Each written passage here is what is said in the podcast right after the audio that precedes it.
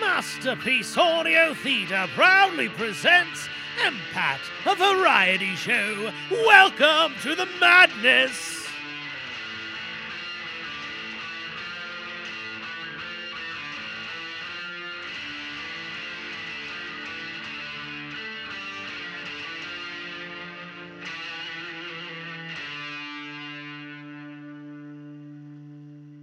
Man, I'm telling you, you gotta listen to that science runner dude, man. He's dropping some serious knowledge. Like what kind of knowledge? Uh, I'm sure I already know it anyway. There is nothing that you English no more than us Français. Dude, I don't know if I should be insulted or feel sorry for you. Why are you so angry towards English speaking natives, bro? You're totally harshing my mellow. It is les Anglais that ripped me from my home and put me in a cage. The same cage that I was later released from by the better mermaid, only to be put on the treadmill of life. Ah, I hate the English because I have no way of knowing where I am from or who my parents are. No way, super sad. Too bad you didn't die when they caught you. Ah, excusez-moi, how dare you wish me dead? Whoa, dude, totally my bad. that was such a faux pas. I only said that because of the science running dude. He was saying that they can test the bones of this totally dead king of England, and they can tell you where he was from and what he ate and stuff. But I think you have to be dead for them to test your bones or, like, your shell or something. I start to see what you're saying. Uh, I still think you are a moron. Uh. Don't you just shed or something? Couldn't we just test your shell? How dare you! I am incensed! I am enraged! How dare you ask me les questions like this? I hate these kinds of questions! I hear you, Pierre. I hate it when people ask me questions, personal or professional. Like, how do I handle my rust problem? Or how does that internal combustion engine work? Like they got the time to listen to me explain it or something. Their lights just glaze over and they start dripping all over the place. Utterly exhausting. I am not so sure that has anything to do with the insults I just suffered. Maybe we should just ask Ken. He was talking about stupid questions today. Good morning, all. Morning, all. I see that we're quiet this morning. Yes, they are, sir. We had a long conversation about the consequences of not being prepared for the recording. Like no access to any of the building's elevators, and when you go downstairs, none of the doors work. I mean, that's just plain cruel. I can't even leave the building. Jeffrey, did you make them prisoners?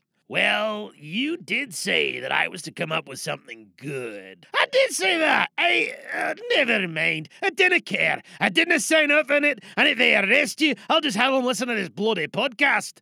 We have to get things moving. Let's roll tape. Music.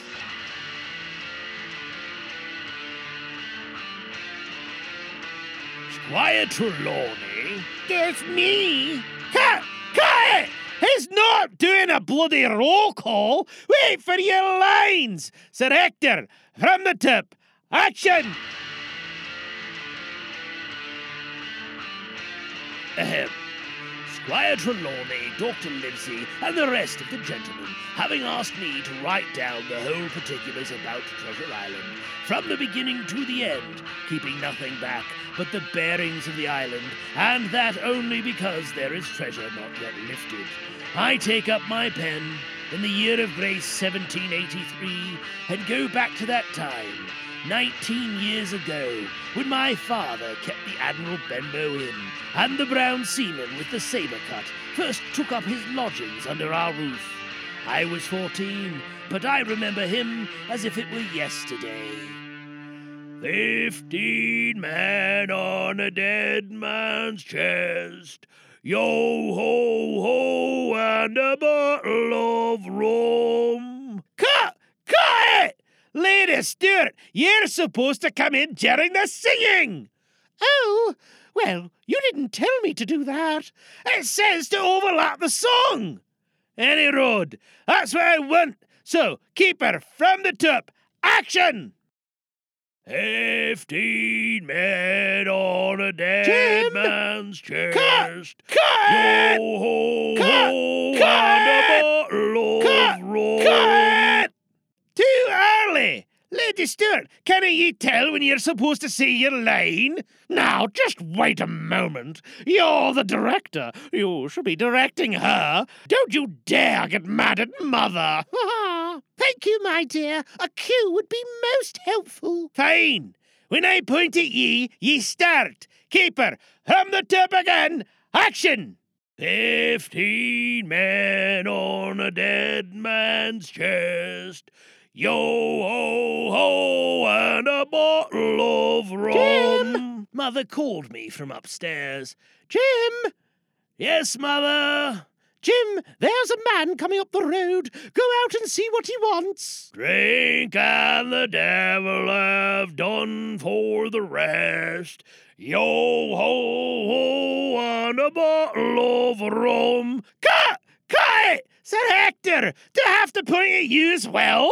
Uh, yes, I was waiting for my cue. I am a professional actor. I don't take those kinds of liberties. This is really getting frustrating. I want all of you just to do your bloody jobs. Then do yours, sir. We require direction in acting as much as we did in singing, and you had no problems telling us how to sing. That is true. You were very unforgiving on that day, just as harsh as now, but at least you were giving us some kind of direction. And Smee, I do appreciate the way you took charge there. You're doing very well. You're right, you know. now all you seem to do is yell, cut! Cut it! oh, fine! I've got the message. I'll be doing the complete directing. And I want to be yelling, the! Keeper, if ye would be so kind, from the top of Drink and the Devil, action! He came plodding to the inn door, his sea chest following behind him on a hand barrow. A tall, strong, heavy, nut brown man, his tarry pigtail falling over the shoulders of his soiled blue coat, his hands ragged and scarred, with the black, broken nails and the sabre cut across one cheek. A dirty livid white, singing that old sea song that he sang so often afterwards. You open up on there. Now then, boy, Yes, sir. what do you call this place? The Admiral Benbow Inn, sir. Admiral Benbow, eh? Nice, lonely looking, pleasant situated grog shop. Folks don't come here much, do they, boy? Not much company. No, sir. More's the pity. No? Well, then, that's a berth for me. I'm a plain man. Rum and bacon eggs, all I want. And that head up there for to watch the ships off. I've a mind to stay here for a bit. Here, you, mighty, with the wheelbarrow. Bring it up alongside, help up my chest. You too, boy, that's heavy. Yes, sir. Call me Captain, boy. Captain. Yes, Captain. Just one more thing. Y- yes, Captain. You ain't seen 'em, have you? No, sir. Who do you mean? Along the road, maybe. You might have seen 'em somewheres. You can't tell. Let me know if you do, boy. A seafaring man. Yes, sir. With one leg. Yes, sir. Captain! Yes, Captain. Bring me a nugget of rum, boy. And sin! Get it. I'll throw the music on the end and we're gold. That part better not make it onto the recording. oh, yeah. Cut! Cut! You have been listening to MPAT Studios' presentation of Masterpiece Audio Theater. This episode was performed by JG Langjans. This badass tune is played by Tony Whitford from Worth Guitars. If you're looking for a new guitar or custom build, check out Worth Guitars USA at worthguitarsusa.com. Or you can check them out on Facebook and Instagram. We can be found at nimlast.org, or you can email us at j at jglangjans.com. This podcast was released under a Creative Commons Attribution Non Commercial No Derivatives 4.0 Unported license. Thanks for joining us.